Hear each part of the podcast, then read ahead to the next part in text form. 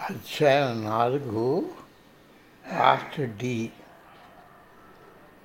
ఒకసారి సన్యాసులందరికీ వండే వంతు నాకు వచ్చిందని చెప్పారు. నేను నిరాకరించాను. అందరికీ వండే బాధ్యత నేను కూడా వహించాలని సన్యాసులందరూ పట్టుపట్టారు నా వంతు వచ్చినప్పుడు ఎవరు కూడా వంట చేయడానికి ముందుకు రాలేదు. అయినా నేను వంట చేయడానికి నిరాకరించాను. మరుసటి రోజు నాకు బాగా ఆకలి వేసింది. నా పౌరుషం తగ్గింది. అయినా ఇదొక శిక్షగా ఇచ్చే పనిగా నేను భావించాను. అందుకు ప్రతీకారం తీర్చుకోవాలని అనుకున్నాను. వంటకుండలో బియ్యం పప్పులతో పాటుగా పిడికెడు మిరపకాయలు గురకరాళ్ళు కలిపి వేశాను. వాళ్ళు భోజనం చేస్తుంటే జాగ్రత్తగా సన్యాసులందరినీ పరిశీలించాను. వారు లొట్టలు వేసుకుంటూ పూజించి ఇప్పటి వరకు ఇలాంటి భోజనం చేయలేదని అన్నారు. ఒరే బాబా రోజు వండితే బాగుంటుందని ఏకకంఠంతో వారందరూ అన్నారు.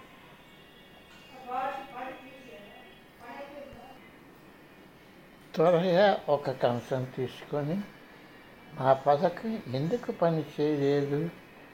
చూడ్డానికి నోటిలో అన్నం పెట్టుకున్నాను. అంతే నూరంతా మంట ఒక రాయి నమిలి ఓ పన్ను విరగొట్టుకున్నాను నోరు నుంచి నీటి కోసం పరిగెత్తడంలో పడిపోయి దెబ్బ తగులుచుకున్నాను. ఆ సన్యాసినంతా అగ్నిసారే అన్న యోగ ప్రక్రియతో ఆ అదనపు నిమిషం కలిగించి వేసి ఆ ఇబ్బంది తొలగించుకున్నారని నాకు తెలియలేదు. కారు ఆపి కొండవారు గుండా కొంత దూరం నడిచాం. స్వామీజీ తన విద్యాభ్యాసం గురించి చెప్పారు. ఆయన మైదాన ప్రాంతాల్లో చాలా పడులకు వెళ్ళారు. ప్రతి చోట అల్లరి పిల్లవాడిగా తన పేరు నిలబెట్టుకున్నారు. చాలాసార్లు ఆయన పెంకితనానికి మాట వినకపోవడానికి శిక్ష అనుభవించారు. జస్యన్ బడులన్నిటి నుండి నన్ను గెంటు వేశారంటూ నవ్వుతూ ఆయన చెప్పారు. ఎన్నోసార్లు తన గురువుగారు పర్వతాల నుండి దిగి వచ్చి ప్రధానోపాధ్యాయులతో మాట్లాడి తిరిగి తన బడిలో చేర్చుకుండేవారని కండగట్టిన మొహంతో ఆయన అంగీకరించారు.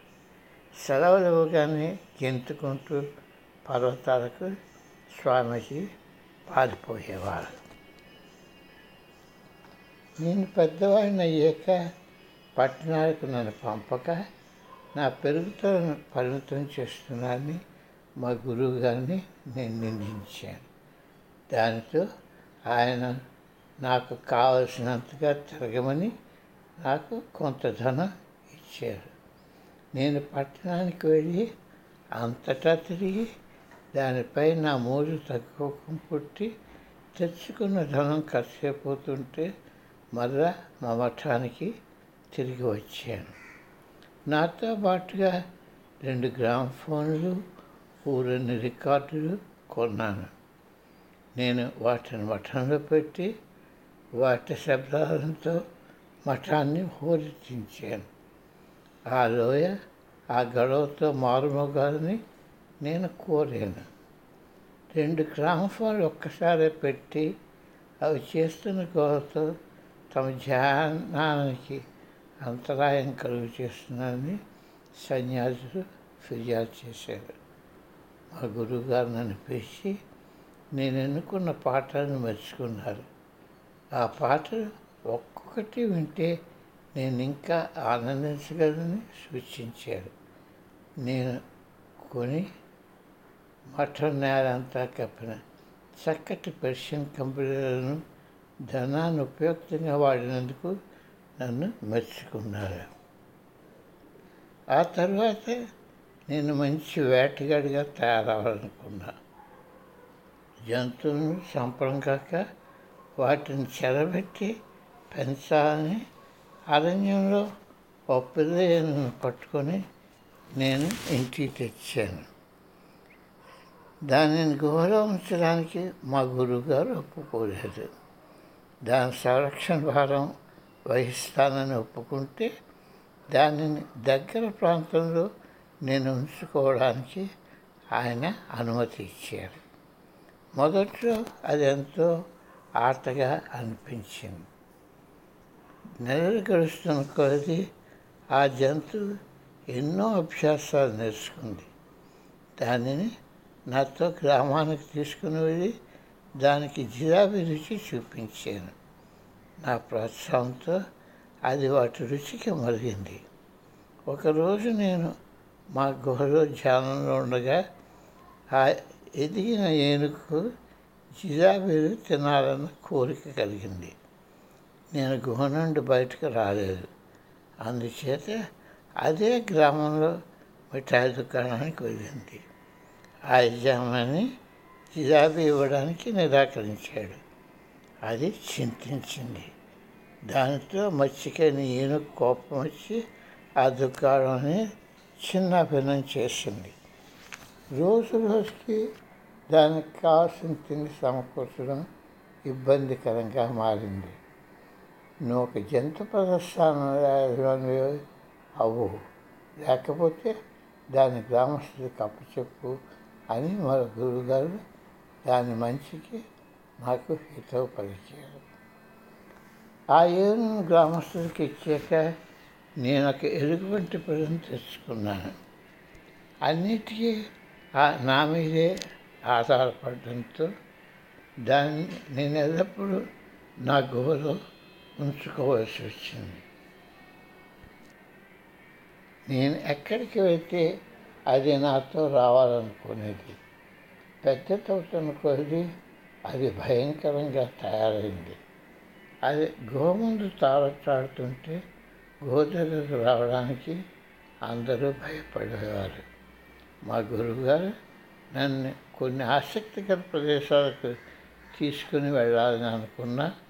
నా పెంపుడు జంతువు అందరినీ భయభ్రాంతం చేస్తుందని అందుకు నిన్ను తీసుకుని వెళ్ళలేకపోతున్నానని నాకు చెప్పారు. అందుచేత నేను దాన్ని వదిలించుకున్నాను. నేను గుర్రాలపై పెంచడం సులభమైన పని తలిచాను. నాకు ఒక మంచి అరేబియన్ అశ్వాన్ని ఇచ్చారు. దానికి నేనే తరఫీరు ఇచ్చాను. దాన్ని ఇంకెవరూ స్వారీ చేయలేకపోయేవారు. ఎవరైనా పాదాలించే ఏ కాలో రికాబులో పాదం పెట్టగానే ఒక్క ఒదుటను గెంతు వేసి పరిగెత్తి పారిపోయేది.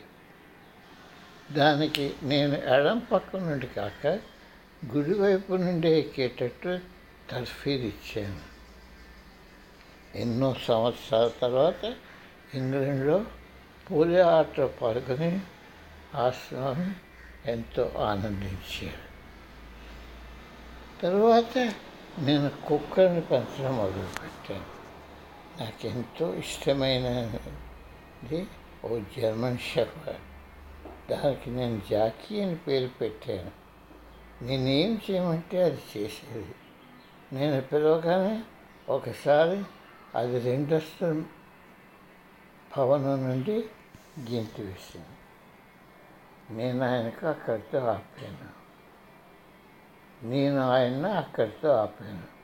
స్వామికి మీ కుక్కల సంగతి అంతా నాకు తెలుసు అని ఇన్స్టిట్యూట్ని సంరక్షించే కుక్కలకు ఆయన ఇచ్చిన తర్ఫీదుకు గుర్తు తెచ్చుకుంటూ ఇద్దరం నవ్వుకున్నాం. అప్పుడు స్వామీజీ పంతొమ్మిది వందల నలభైలో నోబెల్ గ్రహీత రవీంద్రనాథ్ ఠాగూర్ గారిచే స్థాపించబడ్డ శాంతినికేతన్లో తన విద్యాభ్యాసం గురించి తెలియజేశారు. ఠాకూర్ గారు కూడా బెంగాలీ బాబా శిష్యుడే. అక్కడి పాఠాంశాలలో సామాన్య విషయాలతో పాటు విద్యా విషయాలతో పాటు నాట్యం చిత్రలేఖనం శిల్ప విద్య నాటకాలతో సహా అన్ని లలిత కూడా నేర్పబడ్డాయి. అక్కడ నేర్చుకున్న కళలను స్వామీజీ ఎంతో అభిమానించేవారు.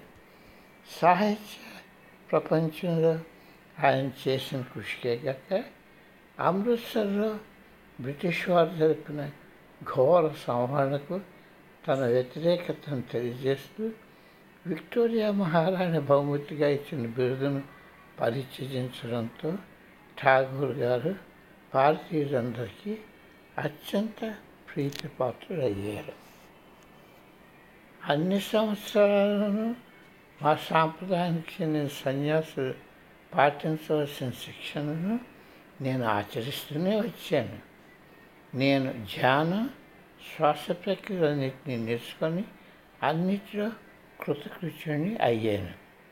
మా సాంప్రదాయంలో సన్యాసులకు నీటిలో తడిపిన వస్త్రాన్ని చుట్టడం మొదటి పరీక్ష. అప్పుడు ఆ సన్యాసి తన దేహంలోని ఉష్ణోగ్రతను పెంచి ఆ వస్త్రాన్ని పొడిగా చేయాలి. ఆ పరీక్షలో కృతజ్ఞుడైతే అప్పుడు ఆ సన్యాసి తన చదువును కొనసాగించవచ్చును. ఈ విధంగా పర్వతాలను భరించే శక్తి ఆయనకు ఉందని నిరూపించుకుంటాడు. కొన్నిసార్లు మా గురువుగారే నాకు బోధించేవారు. ఒక్కొక్కప్పుడు సిద్ధుల వద్దకు శిక్షణకు పంపేవారు. కానీ ఆయన ఎప్పుడు బోధించిన సంపూర్ణ ఏకాగ్రతను కోరేవారు. ఒకరోజు ప్రాతకాలంలో నేను ఎన్నాళ్ళు బట్టి ఒక రామం తీసుకోలేదని నాకు తట్టింది. అందుచేత క్లాస్ మొదలైనప్పుడు నేను అక్కడ లేను. మా గురువు గారు నా కోసం కబురుకు పంపారు. తక్కిన సన్యాసులు క్లాస్ అవసరం కానీ నేను తలుపు సెలవు తీసుకుంటున్నానని నేను చెప్పాను. నేను వెళ్ళిపోవడానికి వెనుతిరగానే గురువుగారు తక్కిన సన్యాసులను నన్ను పట్టుకొని మోకాళ్ళ వద్ద తాడుతో కట్టి గృహలో వేలాడతీయమన్నారు మా గురువుగారు క్లాస్ తీసుకుంటుంది నే తీసుకుంటుంటే నేను ఆ గుహలో తల క్రింద వేలాడుతూ ఉండిపోయాను. ఉపనిషత్తుపై మా గురువుగారు బోధిస్తున్న సమయంలో ఓ సహచరానికి విసిగెత్తి పరధ్యానంగా ఉన్నాడు. అది గమనించిన మా గురువుగారు ఆయన పాంకోడిని అతని వైపు తన్నారు. కానీ ఆ సహచరుడు దాన్ని తప్పించుకున్నాడు. అది తిన్నగా వచ్చి నా కనుబొమ్మల మధ్య భాగంలో గట్టిగా తగిలింది రోజంతా ధ్యానంలో ఉండే ఆయనకు ఇటువంటి గురి ఉండటం నాకు ఆశ్చర్యం వేసింది. రక్తం కారుతూ నేను వెనక్కు తుళ్ళిపడ్డాను నేనేమి చేయలేదు కదా నాకెందుకు శిక్షని నేను వాపోయాను? సాహచర్యం వలన వచ్చిన కర్మ అని మా గురువుగారు బదులిచ్చారు నాకు గాయం తగిలినందుకు ఆయన బాధపడ్డారు. తరువాత తప్పైందని ఒప్పుకున్నారు. కానీ ఆ రోజు జరిగిన సంఘటన యొక్క మత్స నా నుదుటిపై ఉండిపోయింది. గంగోత్రికి ప్రయాణం చేస్తూ స్వామీజీ తన శంకరాచార్య పీఠం అధిష్ఠించిన రోజు గురించి మాట్లాడారు. ఆయన వారణాసి ప్రయాగ విశ్వవిద్యాలయంలోను ఇంగ్లాండ్లోని ఆక్స్ఫర్డ్ విశ్వవిద్యాలయంలోనూ తన చదువు గురించి చెప్పారు. ఆయన దర్భంగా మెడికల్ కాలేజీలో తన వైద్య విద్యలో పట్టా పొందడం ఉక్రెయిన్ హ్యాంబర్గ్ ఫ్రాంక్ఫర్ట్ మాస్కో పట్టణాల్లో తను చేసిన శాస్త్రపత్రుల గురించి నాకు తెలిపారు. పారాసైకాలజీలోని శాస్త్ర పరిశోధనలో తన సహసన్యాసు సహసన్యాసు మాస్కో పట్టణం వెళ్ళడం గురించి కూడా చెప్పారు. స్వామీజీ అధ్యయనం చేసి శాస్త్ర పరిశోధన చేసిన కొన్ని కళాశాలలో నేను కూడా అధ్యయనం చేసినని నేను ఆశ్చర్యపోయాను కొన్ని సంవత్సరాల క్రితం భారతదేశంలో రాజకీయ పరిస్థితులు అధ్వానం కావడంతో ఉన్న రోజుల్లో నన్ను తెరసాను శాంతినికేతన్ చండీగఢ్కి పంపుతానని అనుకున్నానని నాకు జ్ఞాపకం చేశారు అలా మాట్లాడుతూ మేము వక్రాకృతిలో ఉన్న దారి గుండా వెళ్తున్నాము స్వామీజీ ఈ పర్వతాలు అందం కొట్టొచ్చినట్టుంది అని నేను అన్నాను అవును నా హృదయం ఇక్కడే ఉంది. ఈ పర్వతాలు అన్ని చోట్లకి మా గురువుగారు నన్ను తన స్నేహితులను కలిగడానికి వెళుతూ నన్ను తీసుకెళ్ళారు నేపాల్ నుండి హిమాలయ గుండా పోతూ భారతదేశానికి మేము ప్రయాణం చేసాం దారిలో ఉన్న దేవాలయాల్లో బస చేశాము ఒకసారి మేము నడుస్తూ వెళ్తుంటే మా పైనుండి ఒక మంచు చర్య క్రిందకు జారుతున్నది అది మమ్మల్ని భూస్థాపితం చేసి వేసేది. కానీ అప్పుడు మా గురువుగారు చెయ్యి పైకెత్తారు. పడుతున్న రాడు మట్టి మేము దాటే వరకు మధ్యలో ఆగిపోయాయి. ఆయన ఛేదించగానే ఆ మంచు తరి తన ప్రయాణం సాగించింది. జనబాహుళ్యంలో చాలామందికి ఏమీ తెలిసినట్టు లేదని నేను స్వామీజీకి చెప్పాను. మనం సాంకేతిక విజ్ఞానం గురించి గొప్పలు చెప్పుకుంటూ మెదడు శక్తిని మాత్రమే ఉపయోగిస్తున్నాం. మన సామర్థ్యాలకు ఉన్న అనంతమైన అవకాశాలను మనం మర్చిపోతున్నాం.